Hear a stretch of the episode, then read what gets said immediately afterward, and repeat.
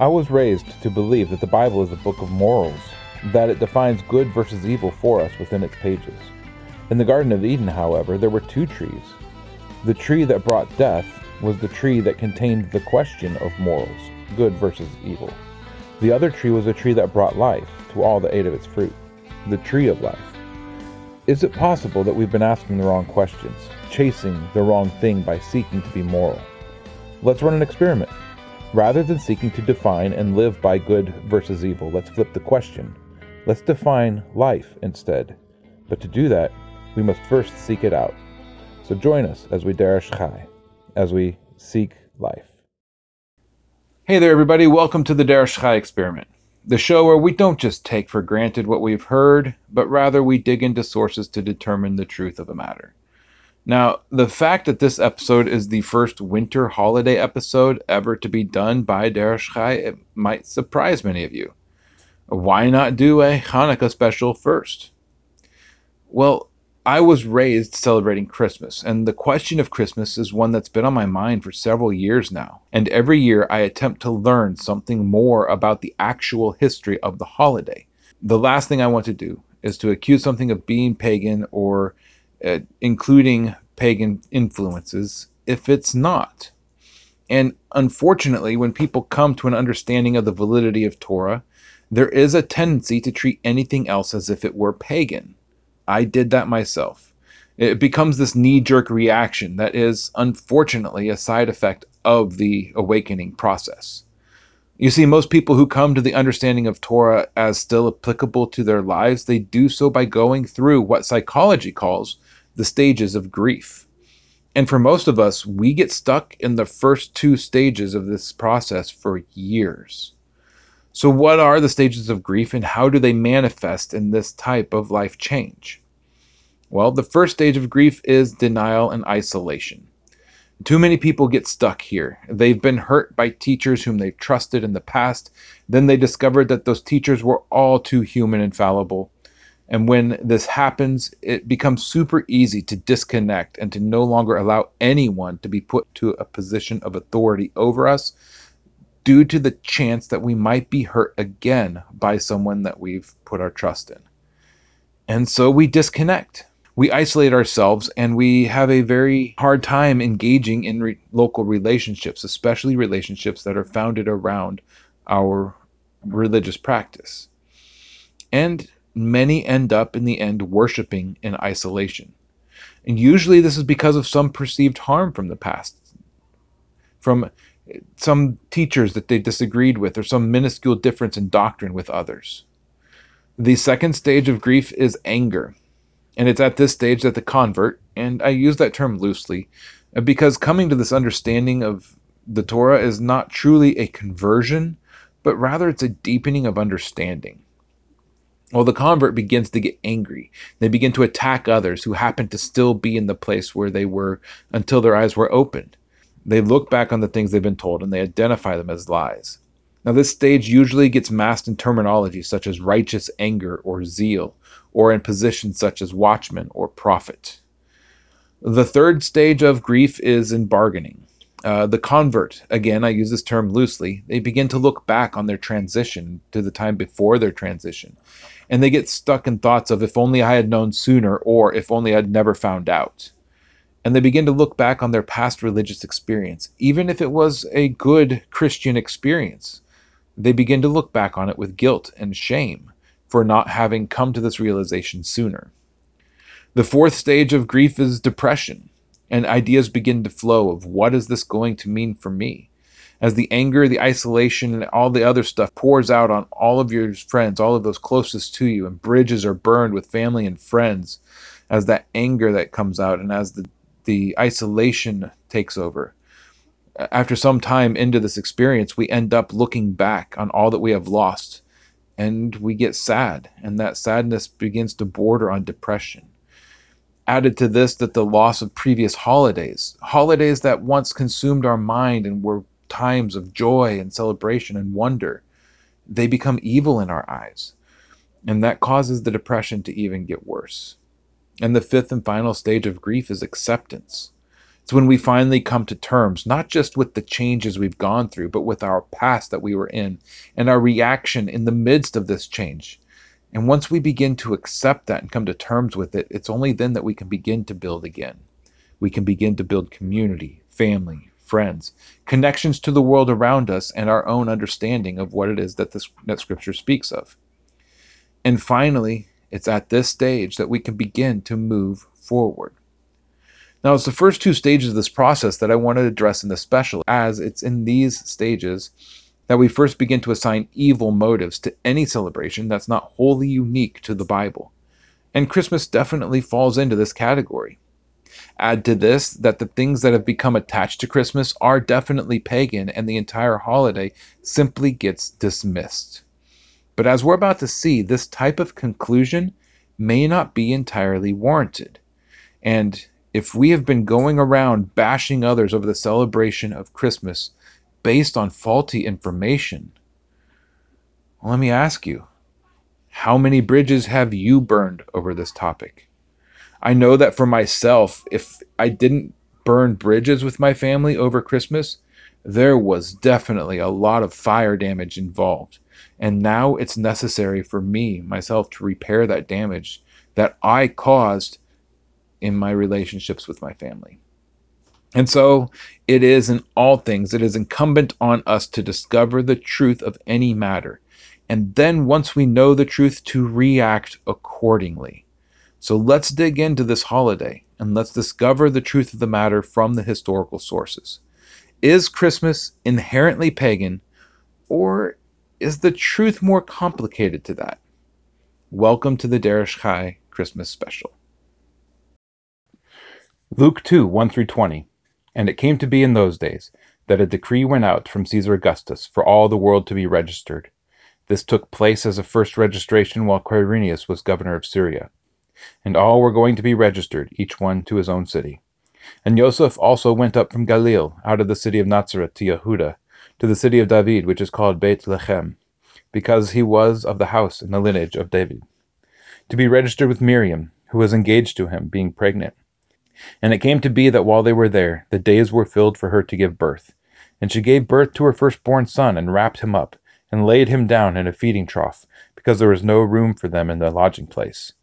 And in the same country there were shepherds living out in the fields, keeping watch over their flock by night.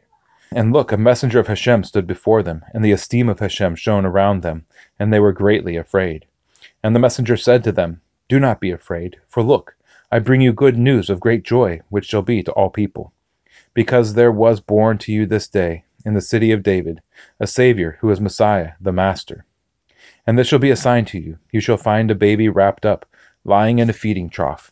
And suddenly there was with the messengers a crowd of the heavenly hosts, praising Elohim and saying, Esteemed Elohim in the highest, and on earth peace among men with whom he is pleased. And it came to be when the messengers had gone away from them into the heaven, that the shepherds said to each other, Indeed, let us go to Bethlehem and see this matter that has taken place, which the Master has made known to us. And they came in haste and found Miriam and Joseph and the baby lying in a feeding trough. And having seen, they made known the matter which was spoken to them concerning the child. And all those who heard marveled at what the shepherds said to them. But Miriam kept all these matters, considering them in her heart. And the shepherds returned, boasting and praising Elohim for all they had heard and seen as it was spoken to them. Matthew chapter 2, 1 through 12. And Yeshua having been born in Bethlehem of Yehuda in the days of Herodes the king, See, Magi from the east came to Jerusalem, saying, Where is he who has been born sovereign of the Yehudim? For we saw his star in the east and have come to do reverence to him. And Herod as the sovereign, having heard, was troubled, and all Jerusalem with him. And having gathered all the chief priests and scribes of the people together, he asked them where the Messiah was to be born. And they said to him, In Bethlehem of Yehuda, for thus it has been written by the prophet. For you, Bethlehem, in the lands of Yehuda, you are by no means least among the rulers of Yehuda. For out of you shall come a ruler who shall shepherd my people Israel. Then Herod, having called the Magi secretly, learned exactly from them what time the star appeared. And having sent them to Bethlehem, he said, Go and search diligently for the child, and when you have found him, bring back word to me, so that I too might go and do reverence to him. And having heard the king, they went And see, the star which they had seen in the east went before them until came and stood over where the child was. And seeing the star, they rejoiced with exceedingly great joy. And coming into the house, they saw the child with Miriam, his mother, and fell down and did reverence to him. And opening their treasures, they presented to him gifts of gold and frankincense and myrrh. And having been warned in a dream that they should not return to Herodes, they departed for their own country by another way. So, at the time of this recording, 119 Ministries and the people behind the Way documentary are about to release their new movie that's called The Christmas Question. Uh, that movie will have been out at least two days by the time that I release this episode. I want to make clear I have not seen this movie. I wanted to make this episode without seeing this movie. I have seen the videos that 119 Ministries has put out before regarding Christmas and I've discovered that many of the claims that were laid out in their previous versions has been ill researched. Now this movie was to be their attempt to rectify some of these previous mistakes, and I respect 119 Ministries greatly for going back and readdressing this topic with fresh eyes. Regardless, I wanted to present my own findings alongside theirs without being influenced by their findings. So the question arises where do we begin when we attempt to discover the ancient history of Christmas? Now, it's super easy to look at other holidays that existed in the first three centuries after Messiah and then to ascribe some sort of malicious intent to the origins of Christmas. I've even heard all the way back in high school that Christians adopted pagan holidays and Christianized them in an attempt to appeal to the pagans and convert them. And the fact is that if we look at the historical record, there's very little evidence to support this claim when the entire history is taken into account. Now, there are two holidays that are usually said to have been the holidays that were adopted by early Christians and then morphed into Christmas. The first and the most common claim is Saturnalia. There are many scholars today who claim that Saturnalia is the source of the original Christmas, but that simply is not true. I mean, Saturnalia, it began on December 13th and lasted until December 22nd on the Roman calendar. Now, if Christmas was simply a patina that was then painted over the holiday of Saturnalia, they did an awful job of it because they couldn't even get the dates right when they stole the holiday. Add to this that there's very little of the Saturnalia celebration that has made its way into the Christmas celebration. The only things in the Christmas tradition that align to Saturnalia in any way is the inclusion of mistletoe and the giving of gifts. And the giving of gifts is not even unique to Saturnalia. Nothing else in Christmas fits the holiday of Saturnalia. We cannot simply say that since Saturnalia is a winter holiday and Christmas is a winter holiday, ipso facto, eh, if that were the case, we could also look to Hanukkah and say that Christians stole Hanukkah. I mean, they're both winter holidays. They both feature lights, right? Hanukkah would even make more sense because there are times, such as this year, when the holidays overlap. So if Christianity stole Saturnalia to create Christmas, it was the absolute worst heist in history. Due to this, I, for one, I can no longer even entertain the idea that Christmas originated from Saturnalia. It doesn't make any sense and none of the evidence fits. The second holiday that Christmas has been said to have been instituted to replace is the birthday celebration of Sol Invictus.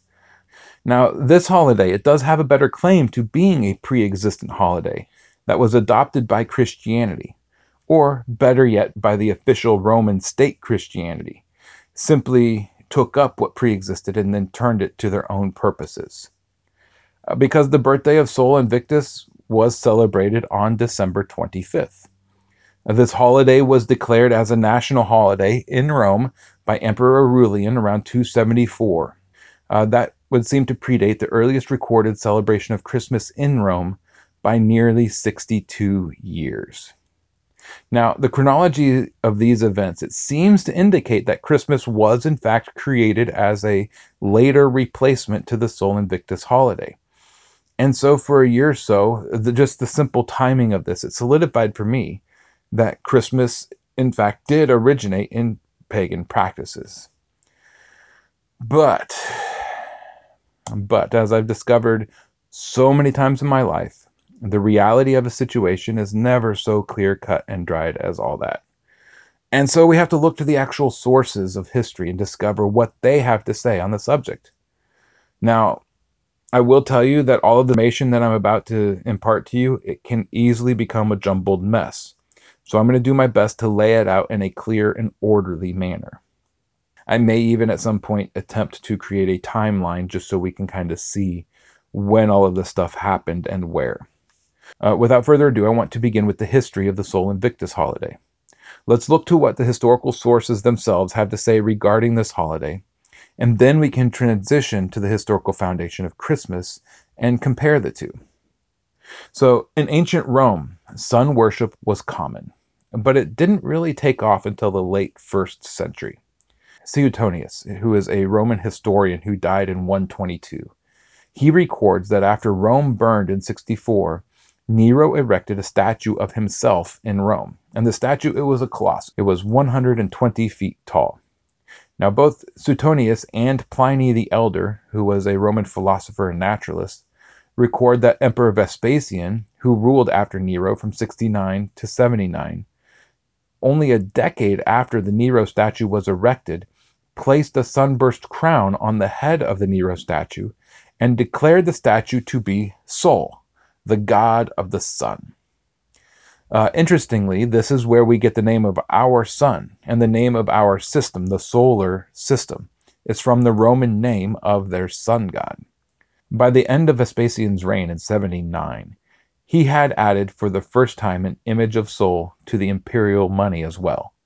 So the introduction of the Sol cult to Rome did not happen until around 80 AD. That's a good 50 years after the death of Messiah. Now, Roman sun worship faced a challenge at this time because there was an Eastern form of sun worship, namely Mithraism, that was encroaching into the Roman Empire. And so in 158, the epithet of Invictus, or the Invincible, was added to the title for Sol. And it wasn't until Emperor Commodus who ruled jointly with his father, Marcus Aurelius, from 177 to 180, and then who ruled alone from 180 to 192, that the title of Sol Invictus was then transferred to the emperor, and the emperor then became the embodiment of the invincible sun. Now, this tradition continues on and off until Emperor Elagabalus took the throne in 218.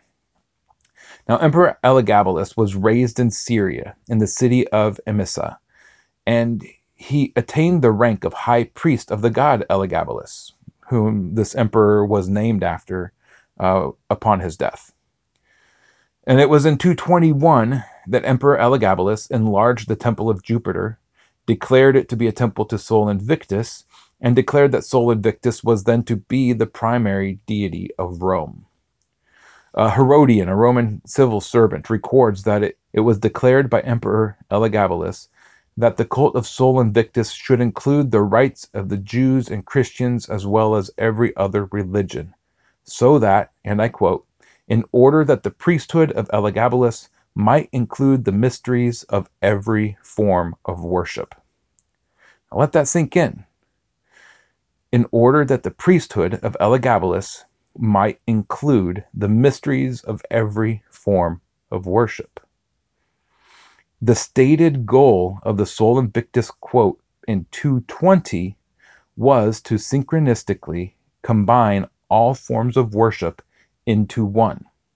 And the stated goal was to include and incorporate both Jewish and Christian practices into the mysteries of the god Elagabalus, who was also part of, and at the time, the primary embodiment of Sol Invictus. Like I said, it gets a little bit confusing. Just hang with me here. So, Emperor Elagabalus sought to, as Herodian continues, abolish not only the religious ceremonies of the Romans, but also those of the whole world. His one wish being that the god Elagabalus should be worshipped everywhere. And this was to be accomplished through the elevation of Sol Invictus.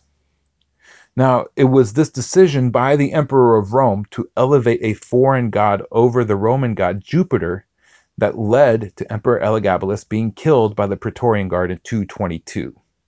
And this death led to the cult of Sol Invictus being suppressed worldwide for the next 50 years. So there's a 50 year span after Elagabalus where Sol Invictus cult was barely even heard from. Now, it wasn't until Emperor Aurelian in 272, during the Battle of Emesa, uh, Emesa is the same place that uh, Emperor Elagabalus was from, he, he saw an apparition on the field of battle. Then, upon his victory, he went into the temple of Elagabalus and once again saw the same apparition. And it's at this point that the worship of Sol Invictus was reinstituted in Rome. Uh, Emperor Aurelian built the temple, he instituted a new priesthood, and Sol Invictus was declared to be the supreme deity of Rome. And it was in 274, two years later, that the birthday of Sol Invictus on December 25th was declared as a national holiday in Rome. Now, uh, this is the information that causes me to slow down and ask some questions that I'd never asked before. So sure, Christmas was not declared as a official Roman holiday supplanting the birthday of Sol Invictus until 62 years later in 336. But the question is, is there evidence that predates the date of 274 or even 220 when Elagabalus uh, stated that he wanted to take over other religions that points to early Christians celebrating Christmas before that time?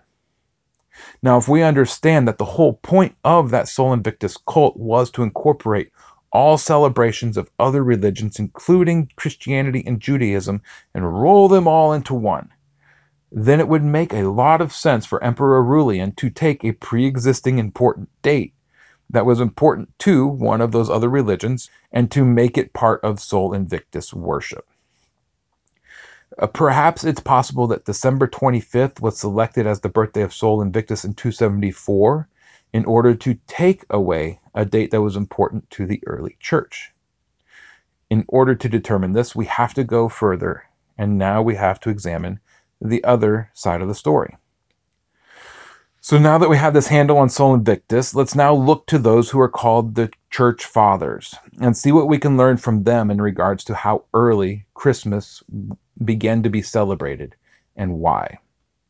So the first thing that we have to understand is the historical context of the early church. Because the early church, they found themselves with a problem. They were being rejected by Judaism and being rejected by paganism. And so they found themselves between a rock and a hard place as they were persecuted to various degrees by both. And the church for several centuries found themselves floundering as their old identities of Jews and pagans were stripped from them. And those who took on Christianity then became an anathema to everyone. This left the church attempting to define themselves with a unique identity in the midst of this because they did not want to identify with the Jews, because the majority of Judaism was actively seeking to harm Christianity. Add to this that after the Jewish Bar Kokhba rebellion against Rome failed in 135, being seen as a Jew became dangerous in any Roman province. So it was determined by some that the institution of new holidays to celebrate uniquely Christian ideals were necessary so that the Christians wouldn't suffer for the rebellion that they had no part in. Also, the early church didn't want to identify as pagan. It was the pagans who were carting Christians off to be slaughtered wholesale in games for public amusement, or burning lives as torches to light city streets, or any of a thousand other travesties and horrors were being perpetrated upon the Christian church by pagans.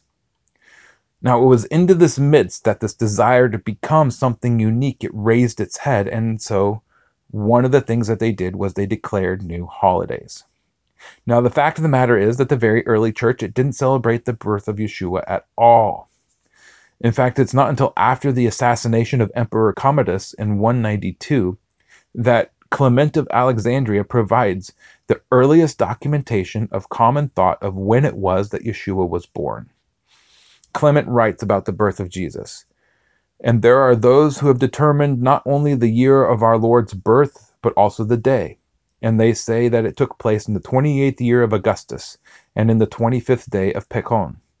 Further, others say that he was born on the 24th or 25th of Pharmuthi. Now, not one of those dates is December 25th, but one of them, the 24th of Pharmuthi in the Julian calendar, matches up to January 6th on the Gregorian calendar that we use now. And surprisingly enough, January 6th is still celebrated as the birth of Jesus in the Eastern Orthodox Church and as the official celebration in Armenia. Now, this tradition of the date of the birth of Messiah still survives today in Eastern Orthodoxy. And first record we have of that date is in 192. That's 80 years before anybody in Rome celebrated a birthday to Sol Invictus. Now, the first mention of December 25th as the birth of Jesus was made by Hippolytus. It's a contemporary of Clement. Now, when exactly the date was added to Hippolytus's work, uh, it's in the debate. There's actually a several decade window from around 25 to 235 as to when December 25th was added to Hippolytus's work. But regardless of that, it's still a good 40 years before the Sol Invictus. So, how was December 25th decided upon by the Western Church to be the day of the celebration of the birth of Jesus? Well, Julius Africanus is the earliest record that we have of when this idea was first introduced. Now, while he didn't specifically state anything about the Nativity itself, he records that Jesus was conceived on the anniversary of the creation of the world, which he and many others believe to have been March 25th. Now, if you count nine months from March 25th, you end up on December 25th. And it was this idea that came to be the accepted view. And surprisingly enough, this thought that the date of the conception of Jesus occurred on the anniversary of the creation of the world, as well as the idea that Jesus was conceived and died on the same calendar date, actually comes from Jewish thought that was prevalent in the first and second centuries. Tractate Rosh Hashanah 10b through 11a states, Rabbi Eliezer states, In Nisan the world was created. In Nisan the patriarchs were born. On Passover Isaac was born. And in Nisan they, our ancestors, will be redeemed in time to come. In Nisan, the ancestors will be redeemed. Nisan in the Jewish calendar aligns with a March April time frame. And it was an early Christian thought that Jesus was conceived on the same day that he died. Thus, Passover was the date of both Jesus' conception as well as his death. And it's Tertullian who wrote in 200 CE that the date of Jesus' death was March 25th. So, all of this added together, along with the Quartodeciman controversy of the early church, which was the controversy of when and how to celebrate the Passover, led to the adoption of December 25th as the date of the celebration of Jesus' birth.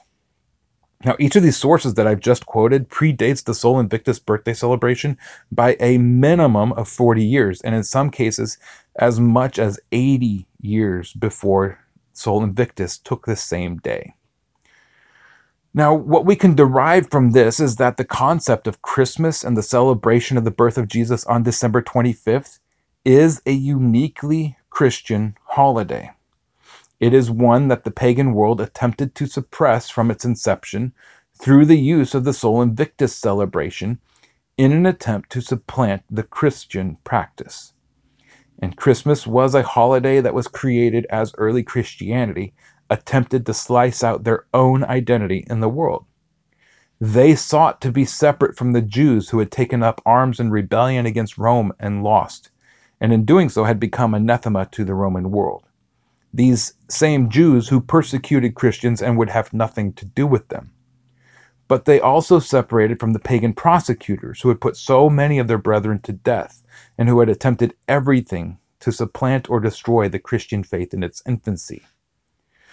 Now, it's easy to look down on the early church for this decision to separate from everyone and to do their own thing and then to judge them for this action. But the fact is that if you're listening to my voice right now, you have likely never faced this kind of all pervasive persecution. And so sitting in judgment of people that are in this situation is dishonest and potentially hypocritical. None of us have any idea what we would do if we faced these same circumstances.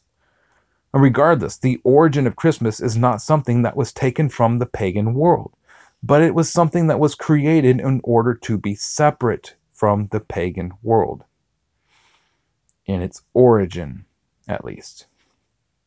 Now, if we examine Scripture, we can perhaps find a precedent for the declaration of new holidays in Scripture. For example, Purim was a holiday that was instituted by a Persian queen in Babylon province who just happened to be a Jew. Hanukkah, in the same way, was instituted by Judah Maccabees in 165 BCE in recognition of the rededication of the temple after it was delivered from the hands of the Greeks who had defiled it in 167 BCE, two years earlier. And it's this holiday that we see Yeshua celebrating in John chapter 10. So we have in Scripture two examples of holidays that were declared by men in order to commemorate special occasions that occurred in the history of the nation of Israel.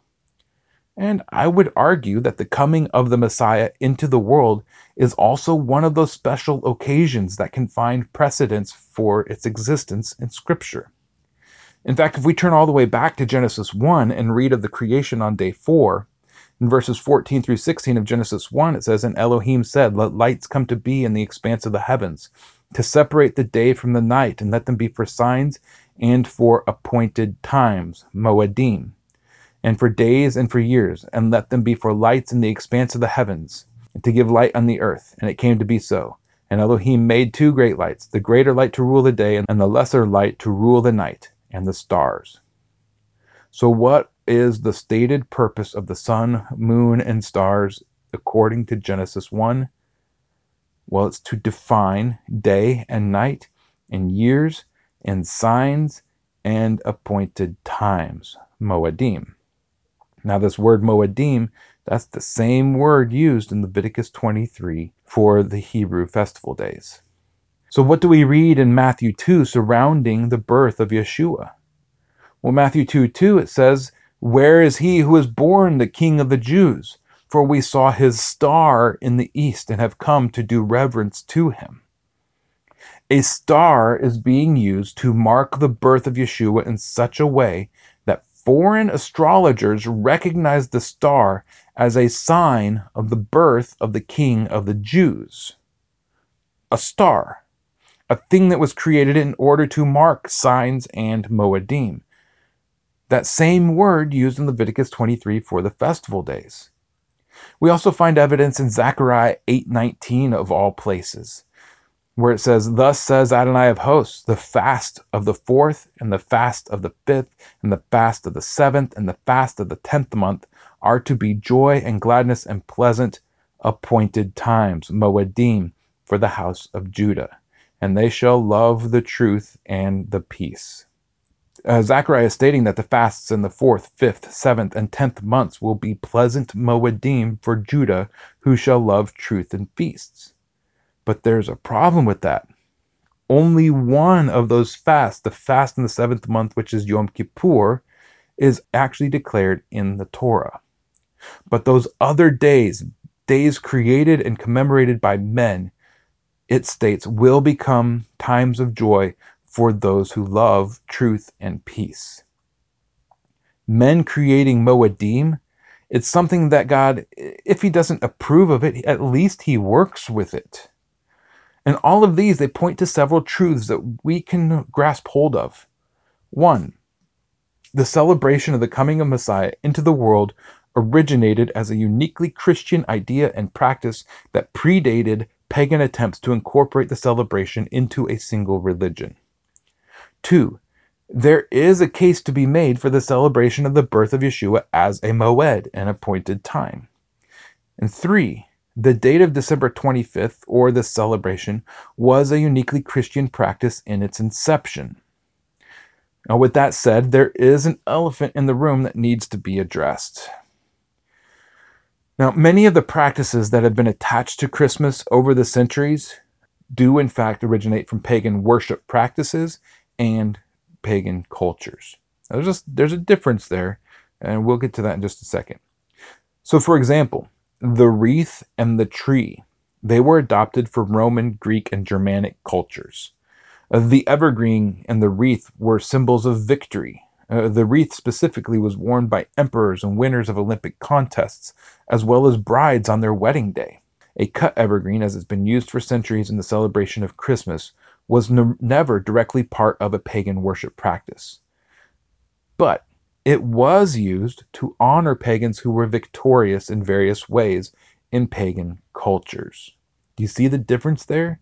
It was never used to celebrate the god, especially once it was cut down. It was only used to celebrate victorious humans. Now, mistletoe, as I stated before, mistletoe finds its origin directly in Saturnalia. Uh, the Yule log, the only cut down tree of ancient origin that's made its way into the Christmas celebration, it, it originated from the Norse feast of Yule, which was the feast of the dead, where people honored Odin. Now, speaking of Odin, the modern iteration of Santa Claus is directly connected to Odin. Uh, Norse mythology speaks of the gods flying through the sky on animal drawn chariots. One of Odin's favorite disguises was that of an old man with a long beard clad in a cloak and a hood or broad brimmed hat. Odin was said to cross the skies during the nights of Yule, rewarding the good and punishing the bad. He had an eight legged flying horse known as Sleipnir. Odin gave gifts to humankind and to those in need. And he employed elves who were referred to as Odin's men, the craftsmen.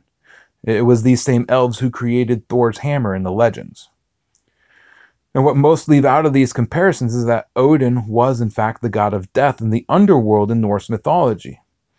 And when he traveled, he would travel accompanied by elves, Krampus, or other demons from the underworld. Now, I could go on with the Santa Odin comparisons, but that would be an entire teaching of itself. Um, now, some will point out that the Santa Claus originated in the celebration of St. Nicholas, who was known as the Sinterklaas in Dutch. And Sinterklaas, it, it translates to the saint of the children. But nearly all of the association to St. Nicholas, other than gift giving and the use of stockings for gifts, has been taken over by the Odin myths and the modern day Santa Claus. Now, all of this being said, there are some misconceptions that are paraded around by well meaning people on all sides of this debate. First of all, Jeremiah 10 is not speaking of a Christmas tree. The trees that are spoken of in Jeremiah 10, they're cut down in order to be turned into an idol, to be decorated, to be carved, not simply cut down and then put into place without any kind of change. Add to this that no fertility worshiper in the ancient Near East world would cut down a tree in order to worship it, because cutting down the tree kills the tree. Sacred groves were just that. They were groves of growing trees.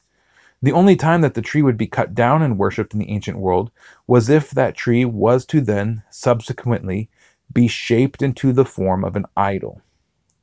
The only cut down tree tradition from the ancient world that survives into modern Christmas celebration is the wreaths, which we addressed earlier, and the Yule log, which is burned and which I also addressed earlier. Second, Isaiah 60:13 when the prophet speaks on behalf of God and says that his house will be beautified with pine and cypress. It's not talking about cutting down trees and bringing them into the temple. This is not an allowance for Christmas trees. This is speaking of the use of pine and cypress wood in the construction of the temple as seen in 1 Kings 5 through 6 ancient Judea, they had very few trees. And most of their buildings were built out of brick or rock or stone or other construction means. To have a house built of wood was unheard of. It was something only the, the richest and the most exorbitant could afford. And so when they built the temple for God, they beautified it by using wood in the construction.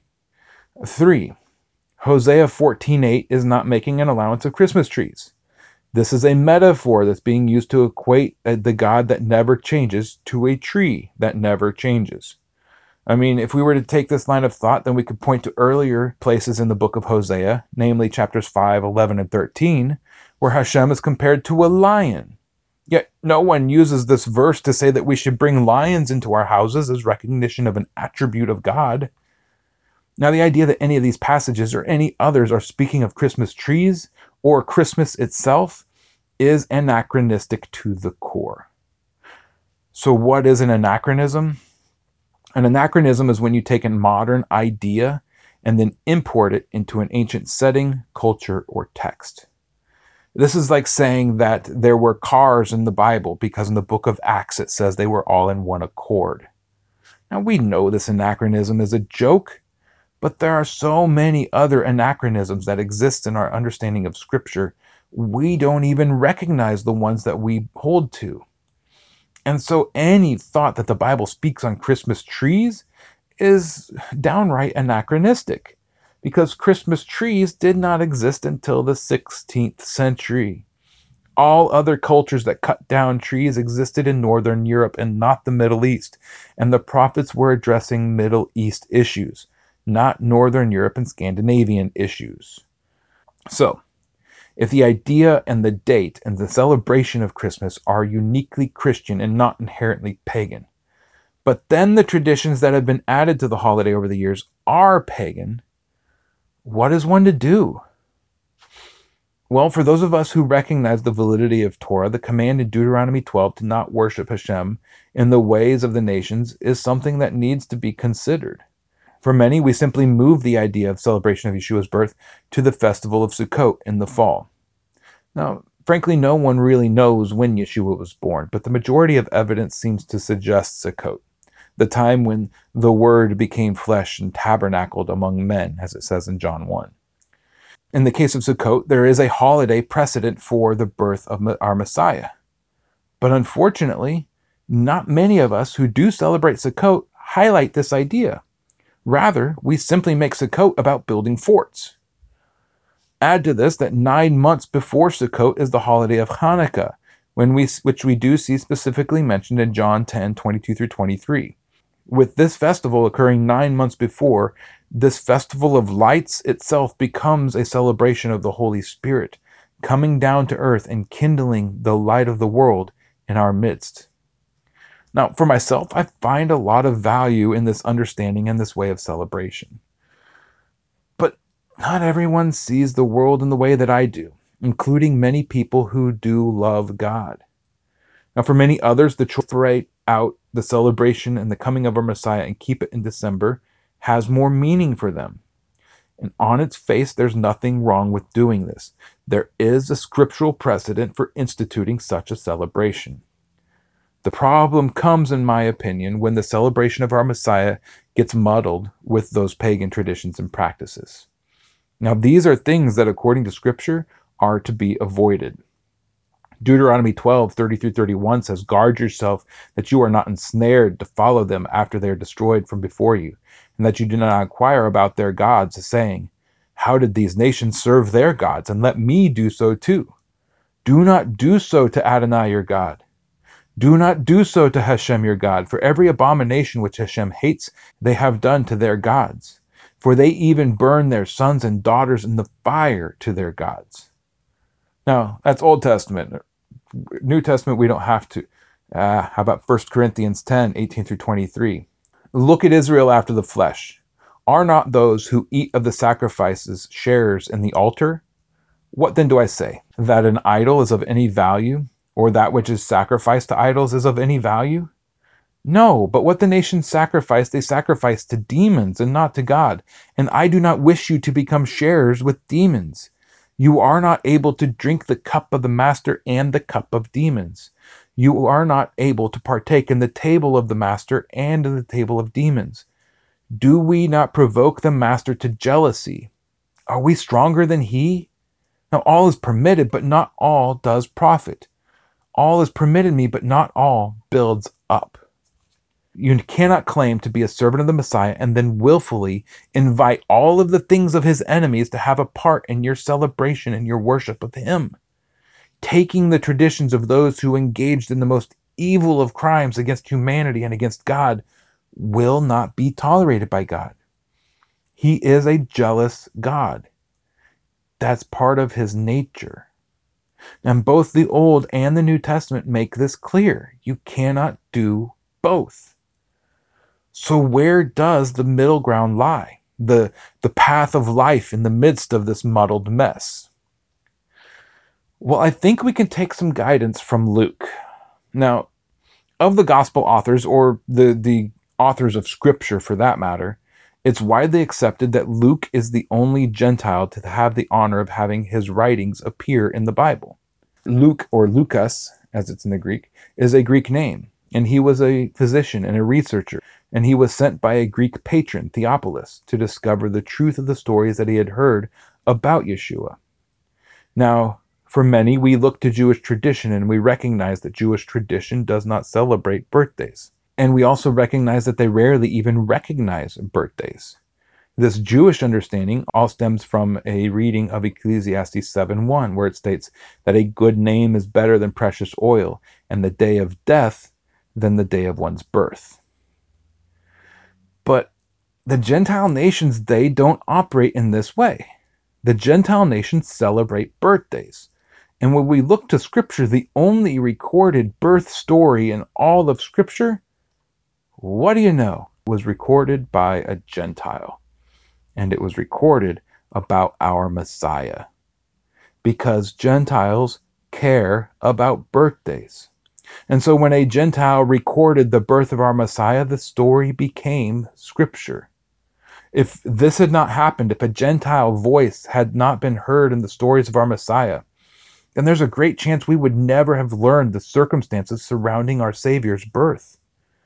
Add to this that God, in His great wisdom and mercy, He created a star, a star that told foreign astrologers that a king had been born to the Jews. And in Matthew 2, when the Magi arrive in Judea, they do not ask what the star means, they know what it means. They simply ask where this king that was born could be found.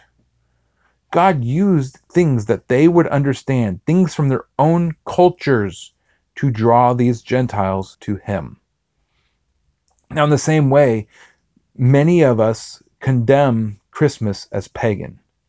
And yet, God has used Christmas to draw people to worship Him in the same way that that star drew Gentile pagan scholars to come and to worship Him. But for those who choose to celebrate Christmas and who then come to the knowledge of the origin of many of the traditions, it then becomes incumbent upon them to choose just how much of these traditions they choose to retain in their celebration. And when doing so, it's necessary to remember that God is a jealous God. He will not share his worship with others. So the question at this point remains for those of us who so then the question remains at this point for those who choose to celebrate Christmas what traditions are left if we get rid of everything that's pagan? Well, for one, the tradition of Advent is one that remains a uniquely Christian practice. Another, the 12 days of Christmas as well. It originated in the difference between the December 25th celebration in the West and the January 6th celebration that occurred in the East.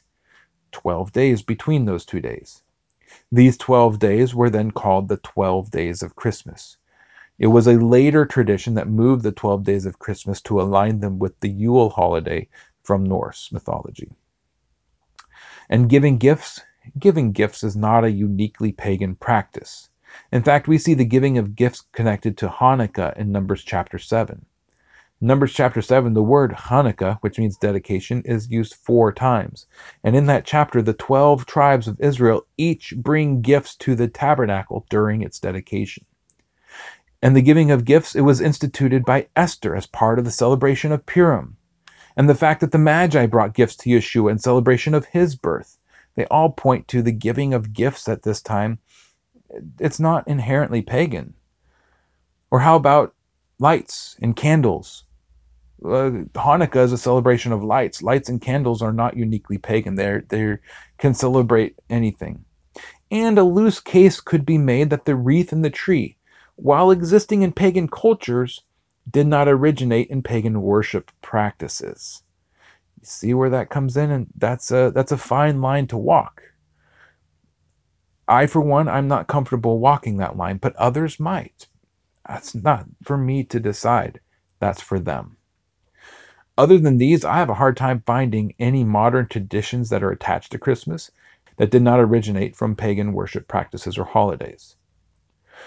So, where does that leave us? Well, choose for yourself what you will do and how you will celebrate. Choosing to celebrate Christmas does not equal a pagan practice.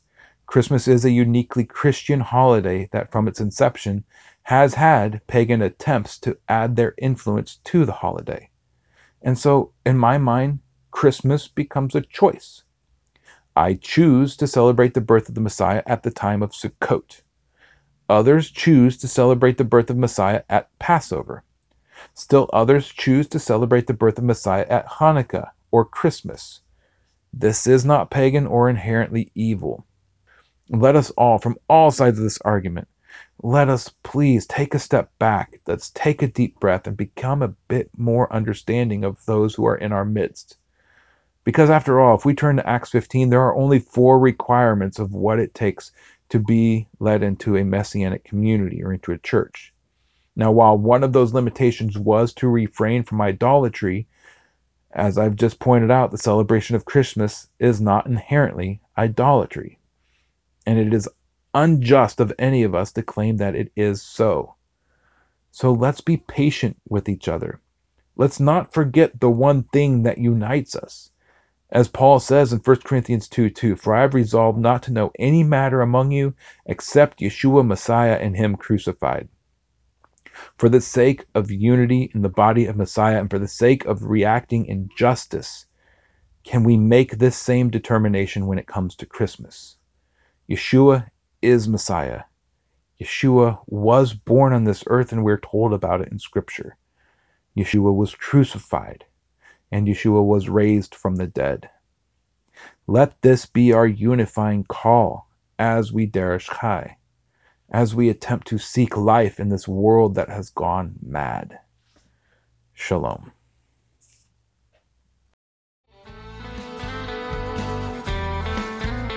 Thank you for tuning in to Darish Chai. If you would like to find out more or support this ministry, head over to seeklifesc.com.